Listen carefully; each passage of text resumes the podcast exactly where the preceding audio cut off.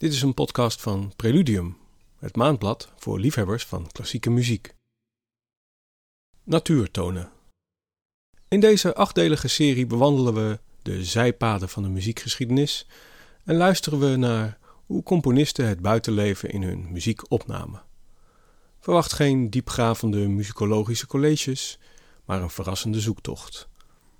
Ik heb me teruggetrokken in een hutje in de achterhoek en neem je mee naar buiten om naar de vogels te luisteren. In elke aflevering staat een ander deel van de dag centraal. We beginnen bij zonsopkomst en eindigen na middernacht. In de muziek die ik laat horen ligt het zwaartepunt op de klassieke periode en vooral de romantiek. Maar we maken uitstapjes naar de oude muziek, de jazz en de popmuziek. Mijn naam is Bert Natter. Luister met mij naar Natuurtonen. Aflevering 8. De sterren van middernacht.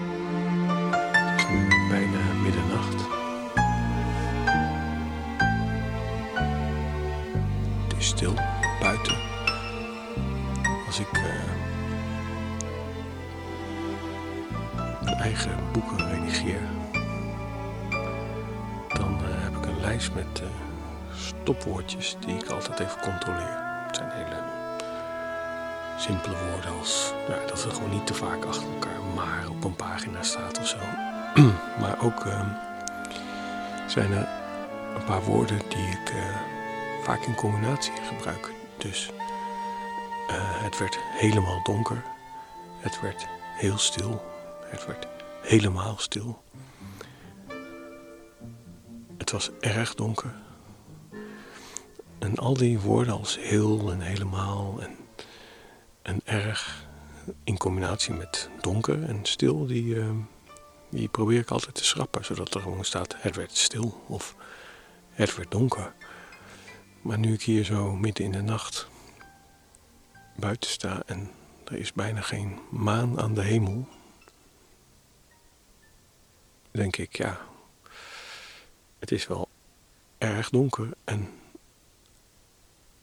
als ik goed luister ook heel stil. Ik ga eens even kijken of, er, of er zich nog geluiden openbaren. Die ik nu niet hoor omdat ik er doorheen sta te praten.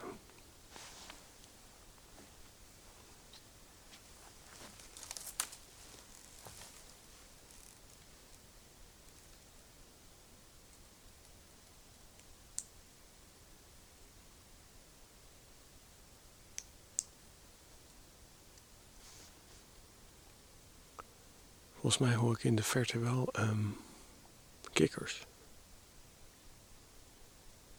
Er zal wel ergens water zitten waarin de kikkers zitten. Verder zie ik inmiddels aan de hemel eh, het stilpannetje.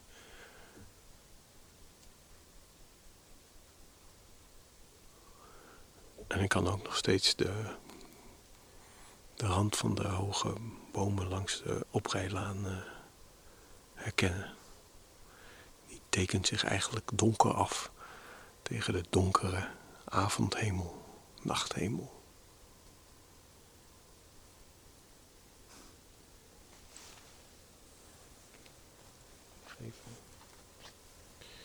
In de tweede aflevering vertelde ik over Messiaen, die kort voor de Tweede Wereldoorlog uitbrak, een voorkeur bleek te hebben voor nachtelijk wachtlopen, aangezien hij dan getuige kon zijn van het ontwaken van de vogels. Maar in werkelijkheid was in de oorlog het wachtlopen voor de echte soldaten natuurlijk geen schoolreisje naar de wonderen van de natuur. Er bestaat een lied uit de Eerste Wereldoorlog over de nachtwacht aan de IJzer. Aan het front, in de eerste linie, was natuurlijk geen tijd en geen gelegenheid om muziek te maken. Soms moesten ze zich doodstil houden om maar niets te verraden van wat ze zouden gaan doen. Anders werden er bevelen geroepen en ten aanval op de trompet gespeeld of floot een officier als een bootsman op zijn fluitje om zijn manschappen het niemandsland en de dood in te sturen. Maar verder achter het front werd er in de loopgraven wel degelijk muziek gemaakt. Melancholie en de harde werkelijkheid van het gevecht gingen daar vaak hand in hand, zoals in Gare de Nuit à l'Huissière, denk ik dat je zegt. De hondenwacht aan de ijzer. Het lied beschrijft een nacht vol bulderende en brullende kanonnen, beschietingen, plassen bloed en een gifgasaanval. En dan luidt in de verte de kerkklok van Verne. En in de bleke ochtendschemer komt eindelijk de zon op. De tekst is van Ernest Genval en werd geschreven in 1914 op muziek die wat ouder was van Lucien Boyer en Numa Bles. In de jaren 20 werd het een hit voor Damia, of Damia, ik weet het niet. Maar dit is een opname uit de prachtige Franse serie Le Musicien et la Grande Guerre. En dit klinkt voor mij nog het meest als, als Nick Cave in zijn beste tijd. Die ook van die nummers schrijft met een hele stapel coupletten die bovenop elkaar worden geplemd. We've laid the cables and the wires. We've split the wood and stoked the fires. We've lit out town so there is no place for crime to hide. Our little church is painted white, and in the safety of the night, we all go quiet as a mouse, for the word is out that God is in the house. God is in the Maar Nick Cave zingt niet in het Frans. Dit is dan ook de stem van Luc Wijs. Un rien de lumière, lueur éphémère, rampe encore sur terre au long des boyaux. La nuit tombe, tombe, apprêtant la tombe, et la mort en trombe pour bien des héros. C'est l'heure indicible où l'humaine cible frissonne impassible au fond de son cœur. Et c'est l'heure obscure où sous notre armure s'insinue sur la main de la peur. Va léger mes l'angoisse se dompte, et le sang remonte orgueilleux et vif. Doigt sur la gâchette, le soldat furette, et dans la nuit guette d'un œil attentif. Les canons rugissent, les balles ratissent, les abris gémissent sous les coups du fer. Et plus la barde et plus l'on bombarde, plus belle est la garde au bord de l'Isère. Clarté fulgurante, fleur éblouissante, traînée et sanglante dans le ciel tout noir. C'est une fusée qui monte irisée de l'enfer lâché comme un feu d'espoir. Alors tout se fige, alors ô prodige, par le seul prestige de cet œil ouvert, tous les nerfs se tendent, les âmes se bandent, et les cœurs attendent l'holocauste offert. Mais le vent se lève, là-bas, vers la grève. Il assaille et crève le manteau des cieux. Les nus s'affaissent, fuient, se dépaissent. Des étoiles naissent en clignant des yeux. Et soudain près d'elle, de lugubres ailes, des ailes mortelles passent en vrombrissant. Quelques gotthas passent, passent voraces, jalonnant sa trace de flaques de sang. Et le temps s'enroule, et la mort se saoule du sang qui s'écoule en flots monstrueux. La Camarde exulte, grisée de tumulte, la Camarde exulte, et son geste insulte au plus valeureux. Elle arrive lente, lâche, patiente, immonde, démente, implacable, hélas. Et sa main fantasque, dédaignant le casque, glisse sous le masque le poison des. Enfin, la calmie, une voix amie, une voix bénie s'élève soudain. Le niasse taciturne sent dans l'air nocturne le clocher de furne qui s'émeut lointain. Il s'émeut et chante la chanson vivante, l'heure de détente du prochain éveil. La nuit se lézarde, l'aube n'est blafarde, Fini est la garde, voici le soleil.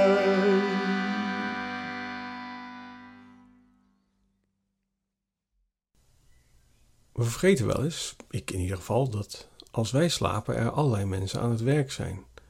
Zoals bij de post.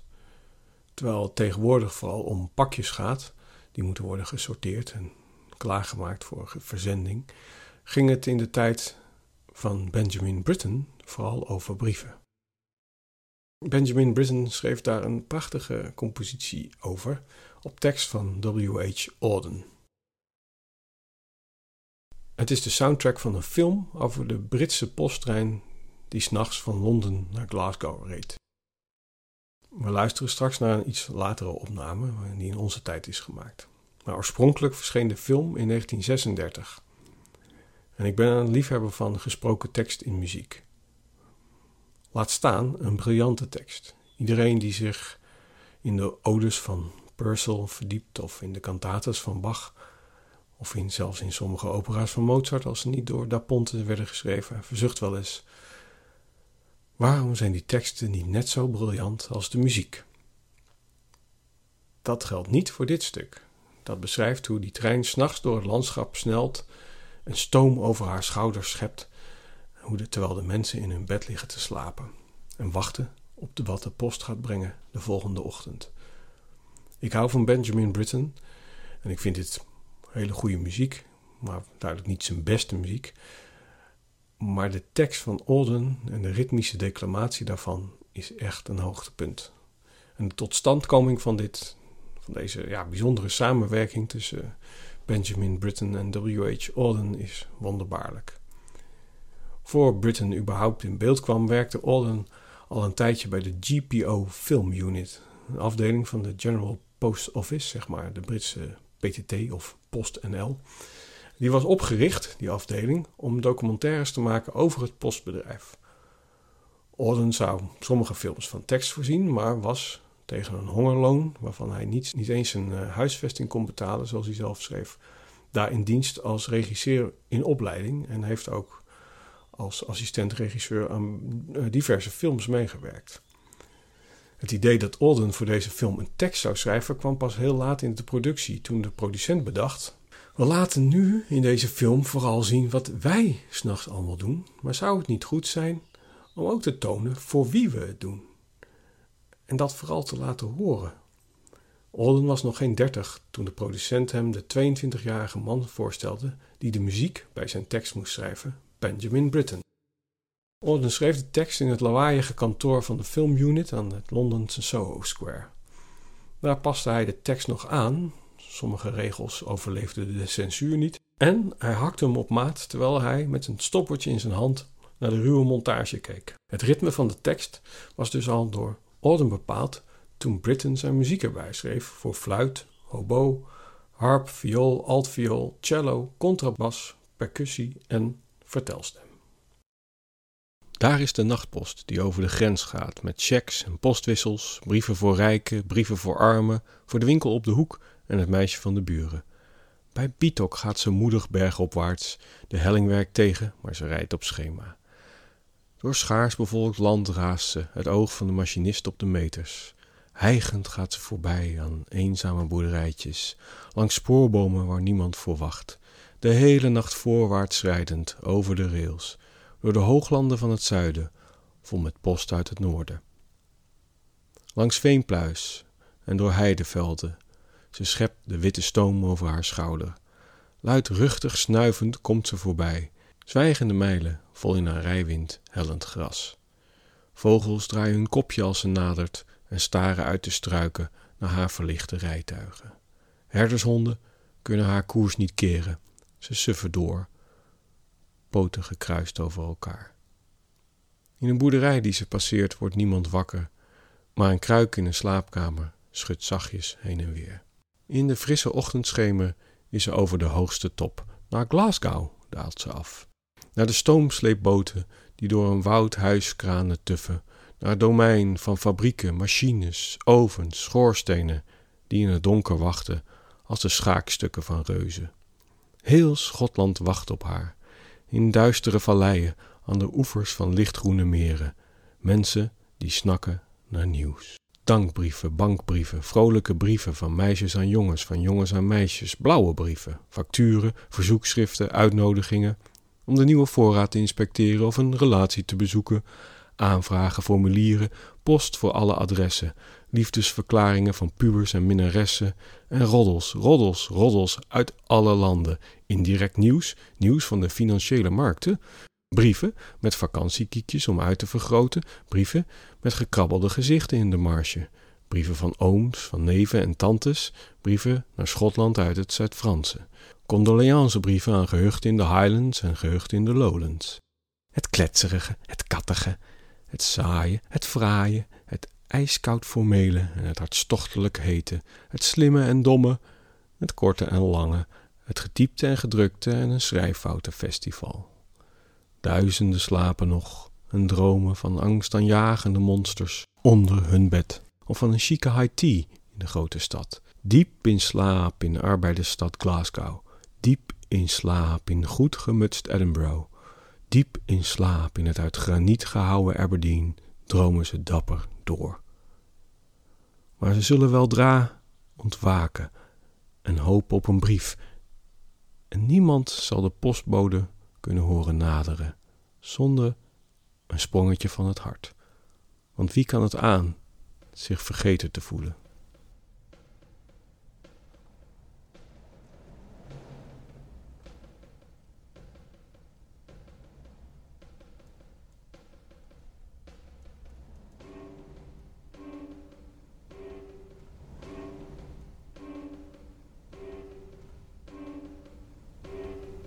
This is the night mail crossing the border, bringing the check and the postal order. Letters for the rich, letters for the poor, the shop at the corner and the girl next door. Pulling up Beatock a steady climb, the gradient's against her, but she's on time.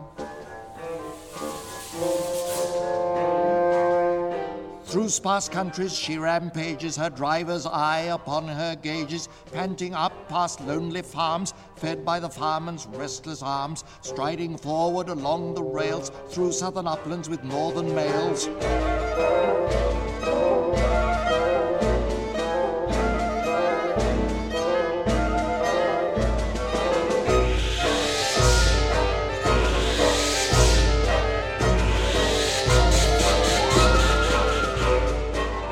Up the valley to the watershed, through the heather and the weather and the dawn overhead, past cotton grass and moorland boulder, shoveling the white steam over her shoulder, snorting noisily she passes silent miles of wind-bent grasses. Birds turn their heads as she approaches, stare from the bushes at her blank-faced coaches. Sheepdogs cannot turn her course, they slumber on with paws across. In the farm she passes, no one wakes, but a jug in a bedroom gently shakes.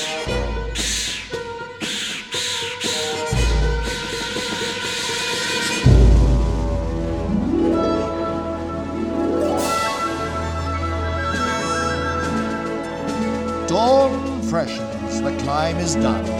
Down towards Glasgow she descends, towards the steam tugs, yelping down the glade of cranes, towards the fields of apparatus. The furnace is set on the dark plain like gigantic chessmen. All Scotland waits for her, In the dark glens, beside the pale green sea lochs, men long for news.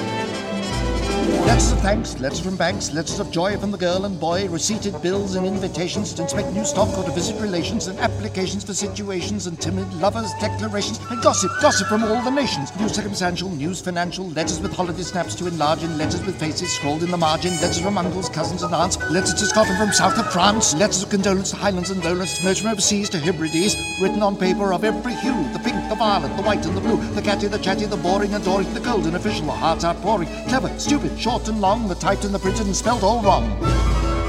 Thousands are still asleep, dreaming of terrifying monsters, or a friendly tea beside the band at Cranston's or Crawford's.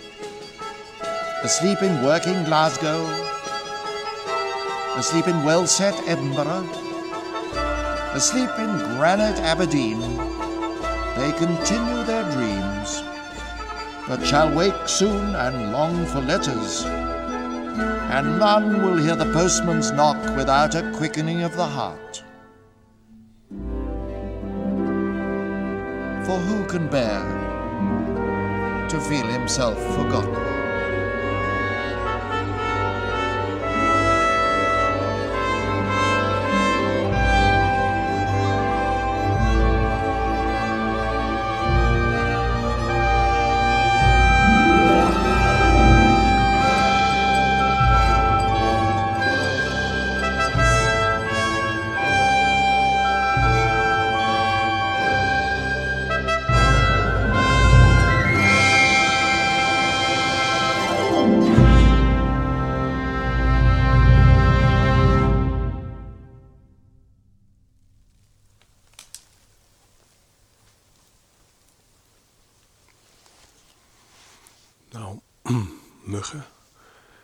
Vleermuizen.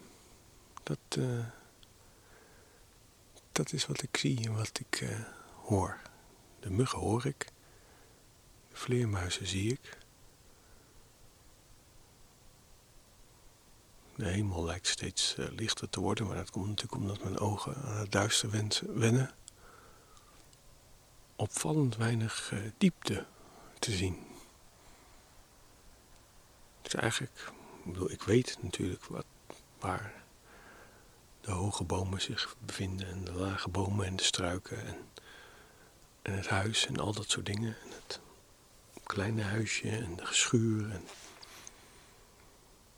Maar als ik hier zou staan en ik zou niet weten hoe het er hier in het licht uitziet, dan zou het heel moeilijk zijn om in te schatten hoe ver iets eigenlijk bij me vandaan is. Dus de wereld eh, is nu het middernacht is, want dat is het nu, gereduceerd tot, het, eh, tot een soort plat vlak.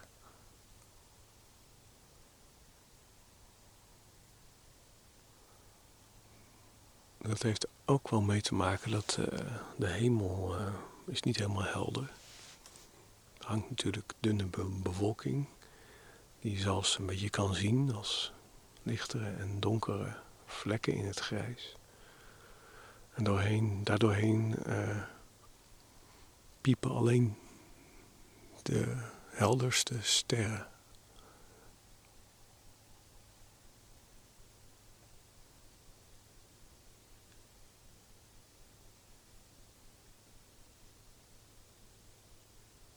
Terwijl als het eh, een heldere nacht was, a clear midnight, zoals eh, Walt Whitman eh, dichtte, pondering the themes thou lovest best.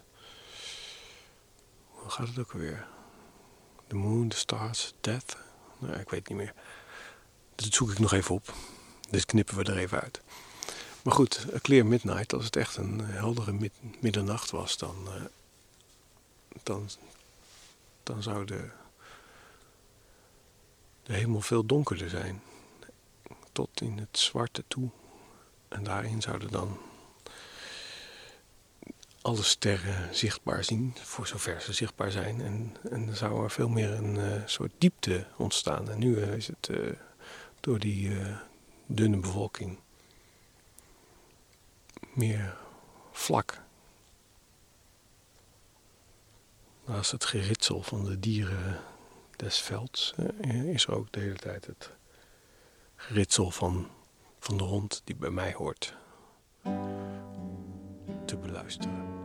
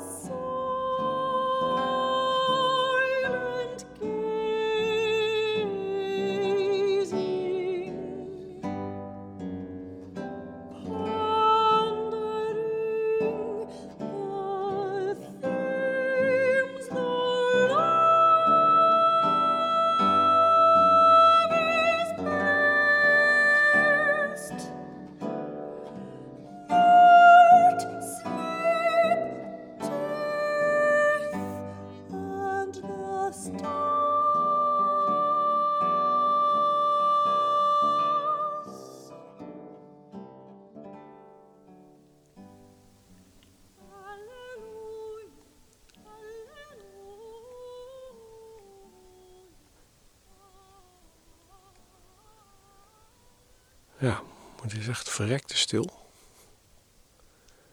Toch hoor je overal wel geluidjes, ritsel, plaatjes die bewegen. De wind is gaan liggen trouwens. Terwijl eerder vanavond uh, trok de wind juist iets aan, maar nu is het uh, zo goed als windstil. En uh, ik denk dat windstil, de manier om dat zo te zeggen, dat het etymologisch nog wel best wel eens zou kunnen zijn. Dat het, uh, die stilte ook de, de, stilte niet is van het niet waaien, maar de stilte van het geen geluid maken van de wind.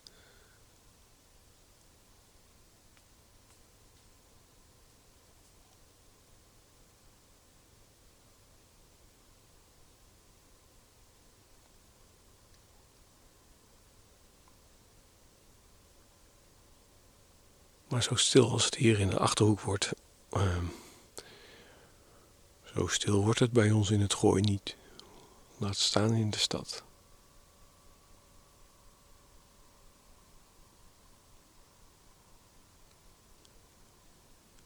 Oh, ik zie een satelliet in de lucht.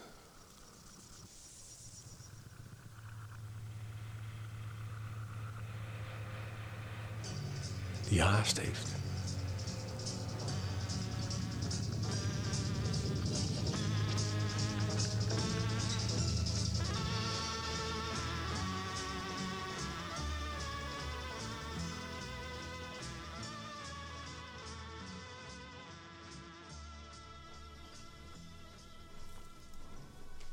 Het is een, een fijn contrast om dat stuk van Britain met zijn, met zijn uh, hectiek uh, als uh, nachtmuziek te horen, omdat de muziek van de nacht meestal juist heel rustig is. En wat iedereen doet als hij middernacht op een heldere avond buiten is, wat iedereen dan doet is naar boven kijken, naar de sterren, hoog boven haar of hem. En die sterren worden bezongen in een van de beroemdste opera-aria's aller tijden, Eluce van Lestelle, uit de derde acte van Puccini's Tosca. En dat wil ik toch eens even laten horen. Er is nog vrij weinig opera aan, aan bod gekomen in deze serie natuurtonen. De opera speelt zich af in Rome tijdens de Napoleontische oorlogen. Tosca is een gevierd zangeres. Het is al een goede vondst natuurlijk. Uh, die van een schilder houdt, die Cavaradossi heet. Die schilder verbergt een vrijheidsstrijder die gezocht wordt door de vredechef van de geheime politie, Scarpia. Cavaradossi wordt gevangen gezet. Tosca vermoordt Scarpia. Maar Cavaradossi is al te dood veroordeeld, terwijl Tosca in de veronderstelling verkeert dat hij niet echt zal worden gedood. Dat is het akkoordje waarop ze het heeft gegooid met Scarpia toen hij nog leefde. In zijn dodencel weet uh, Cavaradossi van niks. En hij koopt een bewaarder om met zijn ring, de ring die hij van Tosca heeft gekregen, en krijgt op die manier de gelegenheid nog wat laatste woorden aan zijn geliefde Tosca te richten. En wat schrijft hij op? Of tenminste, hij zingt het, dus ik neem aan dat hij dit ook opschrijft. En de sterren schenen, de eerste regel, en de aarde geurde, het tuinhek kraakte, en voetstappen klonken in het zand. Ze naderde als een parfum en viel in mijn armen. Dan mijmert en huilt hij nog wat over de liefde die nu verloren zal gaan. In het verhaal wordt hij vervolgens echt geëxecuteerd. En Tosca springt vervolgens in wanhoop van de Engelenburg. Beroemd patsboom einde van een opera, maar dan klinkt als slotakkoord nog even de melodie van die aria. En dat is een sentimentele move van Puccini, die wel wordt gezien als het grootste zwaktebod in de muziekgeschiedenis. Presto su, Mario, Mario, su presto andiamo, su, su, Mario, Mario! Ah!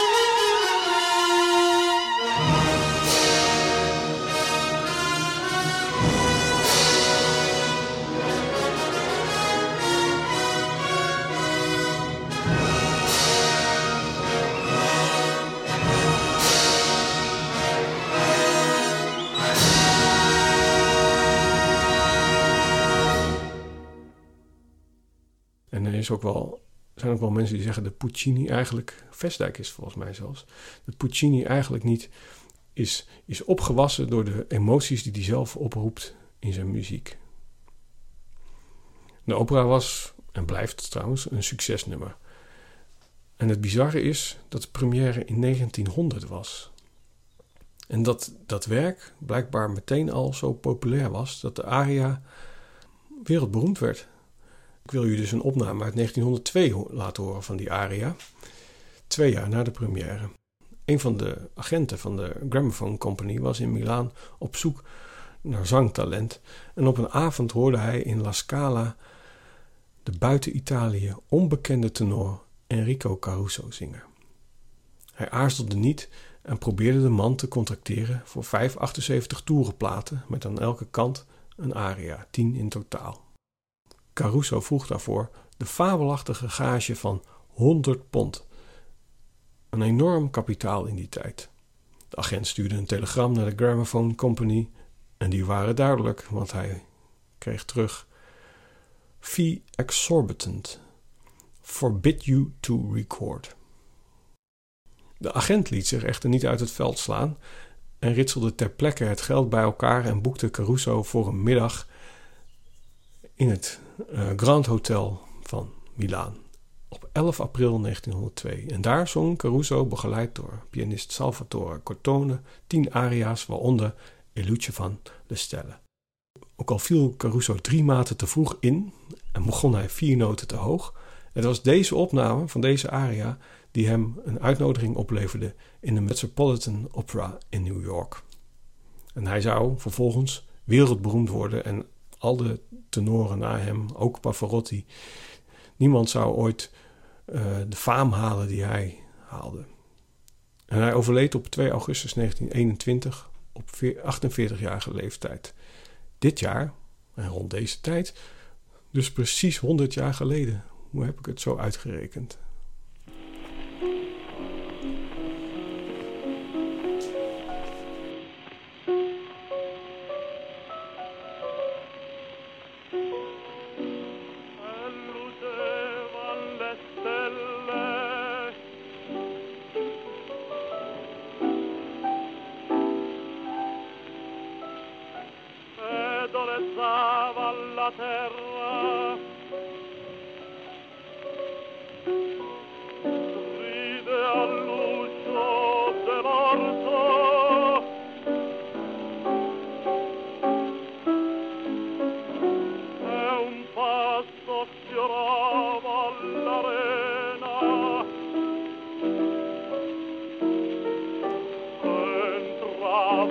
La fragrante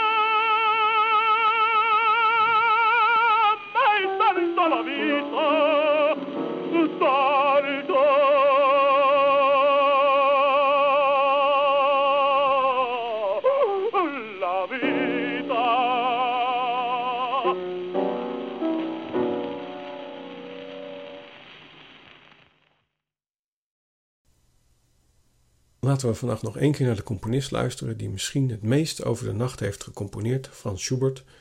En dat misschien nog wel vaak vergat ook. Want hij schreef zoveel liederen dat hij zelf niet meer wist wat hij allemaal had gemaakt. Hij ging er ook heel slordig mee om. Nou, regelmatig bracht hij een stapeltje liederen aan Johann Michael Vogel. Vogel was een zanger op leeftijd die vroeger in de opera van Wenen had gestaan, wiens stem enigszins eh, kwaliteit had ingeboet, in ieder geval aan volume. En die een duo vormde met Schubert. Regelmatig traden ze op, niet alleen in Wenen zelf, maar ze maakten ook kleine tourneetjes door de omgeving. En traden dan op ja, in, in, eh, in de salons van grote buitenhuizen en dat soort plekken. En vonden eigenlijk samen, Schubert en Vogel, het, het solo recital uit. Op een dag had Schubert zo'n stapel eh, liederen naar Vogel gebracht en Vogel had geen tijd om meteen te kijken en deed dat pas na het vertrek van Schubert. En een van die liederen bleek in een te hoge ligging te hebben voor Vogel en hij bracht het lied naar een bevriende muzikus in de buurt die het voor hem transponeerde naar een lagere ligging. Toen Vogel later bij Schubert was om de liederen met hem te zingen, zette hij het lied in het handschrift van de muzikus die Schubert niet kende voor zijn neus. En Schubert speelde dat lied en Vogel zong het. En achteraf vroeg Schubert: Dat is een goed lied, wie heeft dat geschreven? Schubert kwam eerder in zijn leven al uh, vaak bij elkaar met een groepje vrienden dat elkaars vierstemmige liederen zong. De bedoeling was dat iedereen elke week zo'n lied meenam en de meeste van die mannen waren de hele week mee bezig om er iets redelijks van te maken. Schubert was op een avond zijn bijdrage vergeten en schreef ter plekke een vierstemmig lied op een bestaande tekst. Ik weet niet zeker of het dit was, maar het zou dit lied kunnen zijn, die nacht.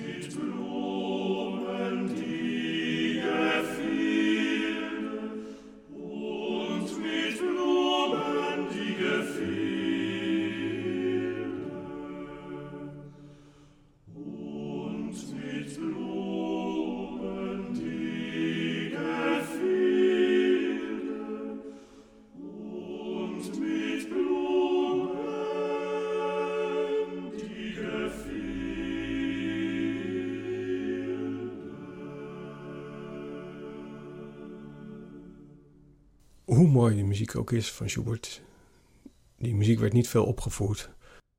Aan het eind van zijn leven kreeg hij succes als liedcomponist, uh, ook omdat die liederen werden gepubliceerd. En tot tweemaal toe droeg hij een bundel liederen op aan de door hem zeer bewonderde Goethe, wiens tekst hij op muziek had gezet. Hij stuurde die bundel dan ook naar Goethe toe, tot twee keer toe, maar die gaf geen sjoegen en stuurde de bundel zonder commentaar retour. Elkönig is toch wel een van zijn beroemdste gedichten en dat, dat heeft Goethe dan toch wel mooi aan Schubert te danken. Maar Schubert klaagde wel over zijn gebrek aan succes en zei: Alleen modieuze troep verkoopt. Waarvan akte? Naast de beroemde cycli Winterreise en Schöne Müllerin schreef Schubert ook nog een andere cyclus die wat minder een doorlopend verhaal vertelt, maar die op zijn minst één geniaal lied bevat. En ook dat is een nachtlied. Dit deel van Schwanengezang. En ik heb de tekst op mijn eigen eenvoudige wijze vertaald. Zachtjes pleiten mijn liederen door de nacht bij jou. Ze landen stil in het woud. Liefje, kom toch hier. Slanke boomtoppen ruisen in het licht van de maan. Wees niet bang dat de vuile verrader meeluistert. Hoor je de nachtegalen slaan? Ze smeken jou en hun zoete klacht vertelt je van mijn gesmacht. Zij kennen het verlangen en des liefdes pijn en hun zilveren gezang raakt ieder zwak hart. Laat je borst beroeren, liefje, hoor je mij? Trillend wacht ik op je. Kom en maak me blij. Het is al ver voorbij middernacht in de achterhoek. En zo klinkt dat lied.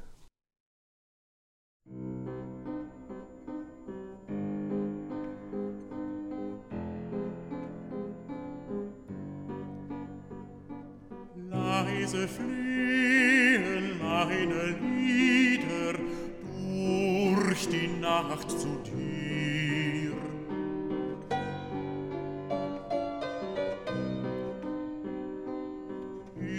Stillen meiner Lieder, Liebchen, komm zu mir.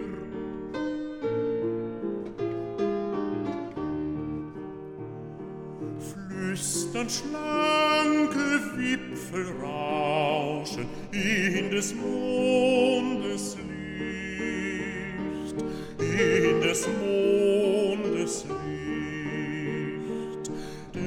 verräters feindlich lauschen fürchte holde nicht.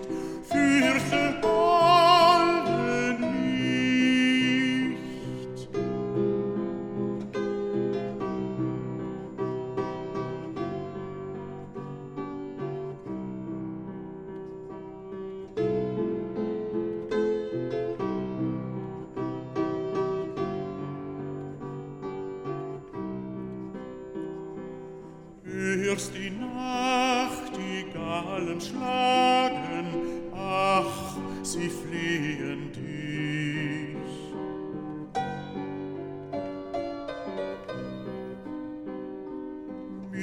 der Töne süßen Klagen flehen sie für mich.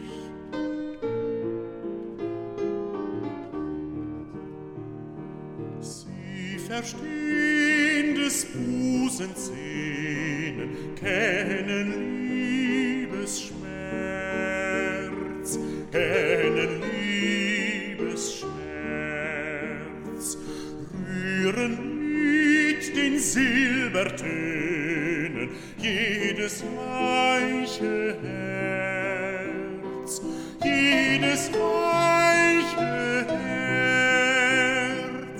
Lass auch dir die Brust bewegen.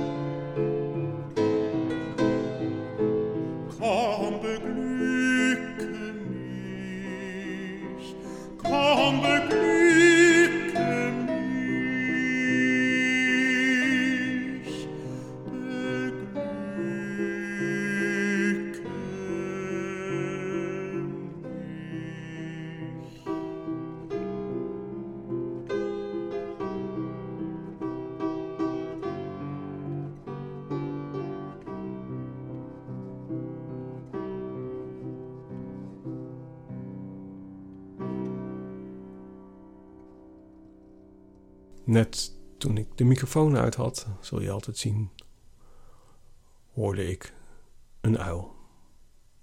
Maar goed, voordat die weer overvliegt en roept, uh, ja, ik weet niet of dat nog gebeurt. Daarom luisteren we naar een lied van de Clogs met Sarah Warden als zangeres, The Owl of Love.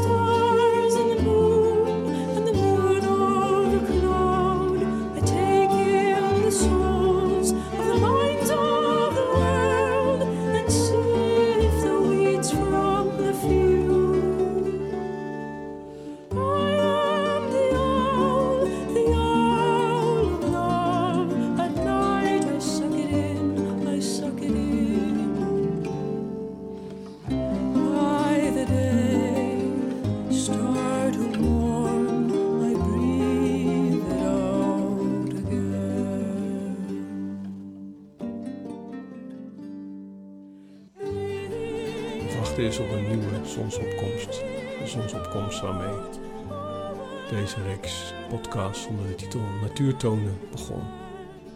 En inmiddels vertelden wat meer vrienden me wanneer ze voor het laatst de zon zagen opkomen. En gelukkig was het niet bij iedereen na een avond doorzakken. Ik lees er enkele voor terwijl u luistert naar Sommeil van Rameau, een stuk, een compositie over de slaap.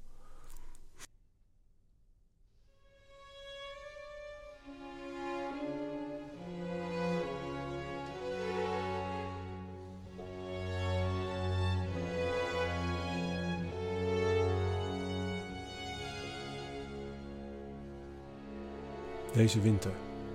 Ochtends in het donker hardlopen.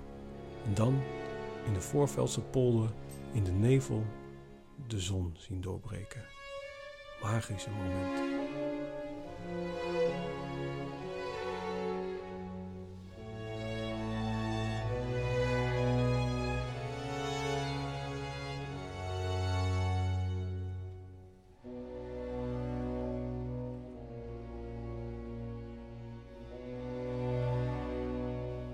Gisteren.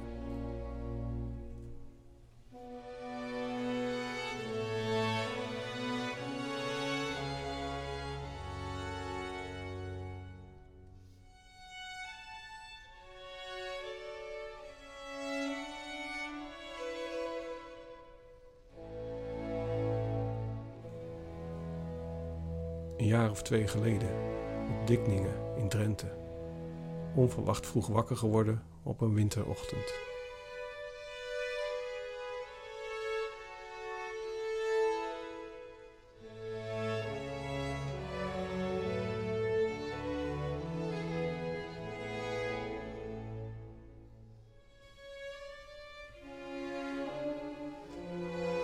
Vorige week in de Pyreneeën. Ik werd er wakker van. De week daarvoor zag ik de zon opkomen in de auto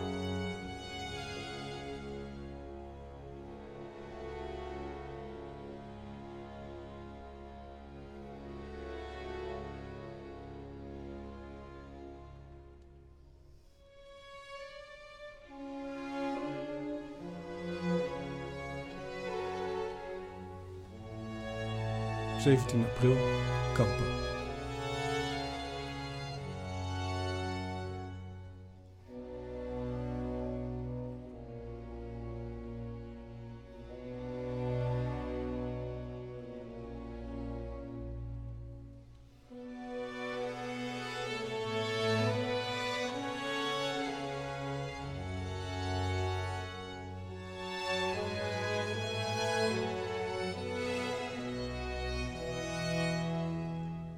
Voor mij was het een jaar of zes terug. Bali, Mount Agung. Hele nacht gewacht en toen die kwam, miste het.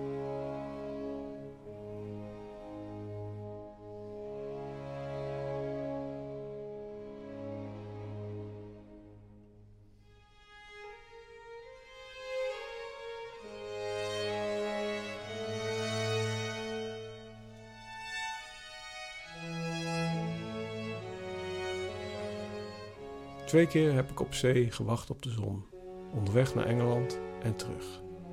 De hondenwacht.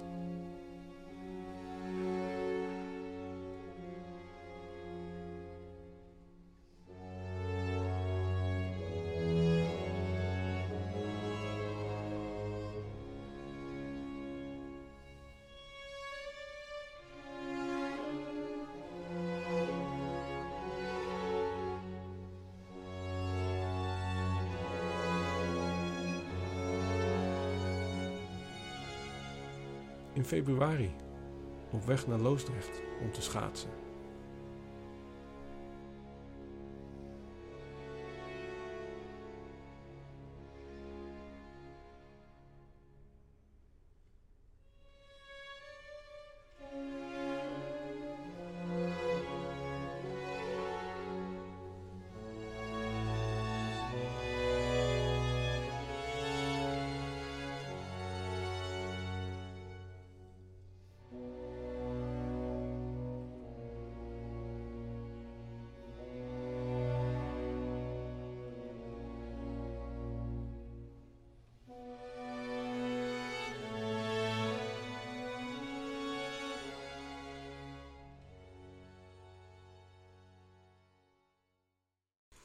Ik heb geprobeerd. Ik heb Bach zijn naam één keer. Don't mention de Bach. Ik heb Bach zijn naam volgens mij één keer genoemd. Hè? Ehm, en ik heb echt geprobeerd om Bach niet te laten horen. Want ik, Bach heb ik natuurlijk al genoeg gedraaid in mijn podcast. Bach tot op het bot. Als u die niet kent, moet u zeker luisteren. Maar indachtig de vrienden die de zon zagen opkomen na een nacht doorhalen, zoals ze in het begin tegen me zeiden, kan ik het niet laten te besluiten met een aria uit de kantate Aus der Tiefen, waarschijnlijk de vroegst bekende kantate van Bach uit het jaar 1707. We horen een alt en een tenor. Die alt, daar gaat het nu even niet om. Het gaat even om de tenor, want die zingt gedurende deze hele aria. Mijn ziel wacht op de Heer, van de ene ochtend waken tot de volgende.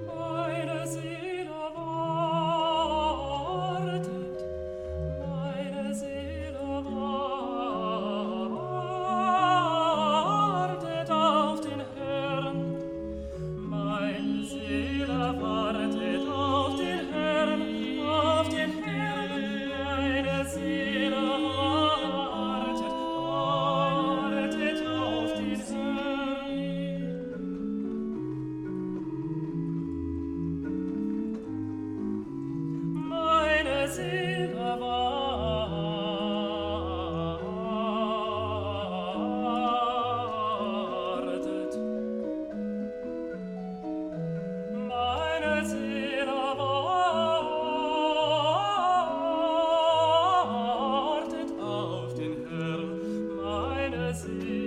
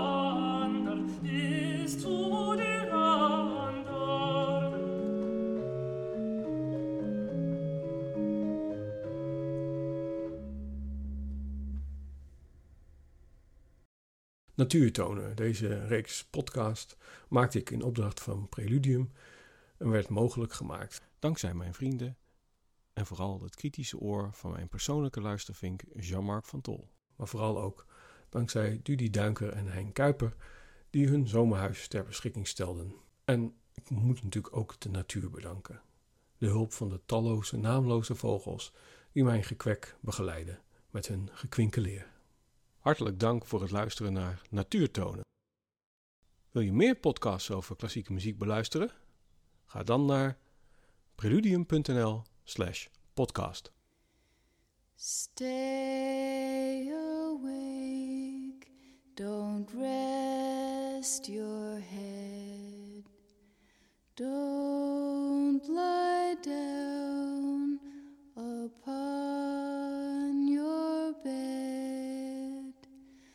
What?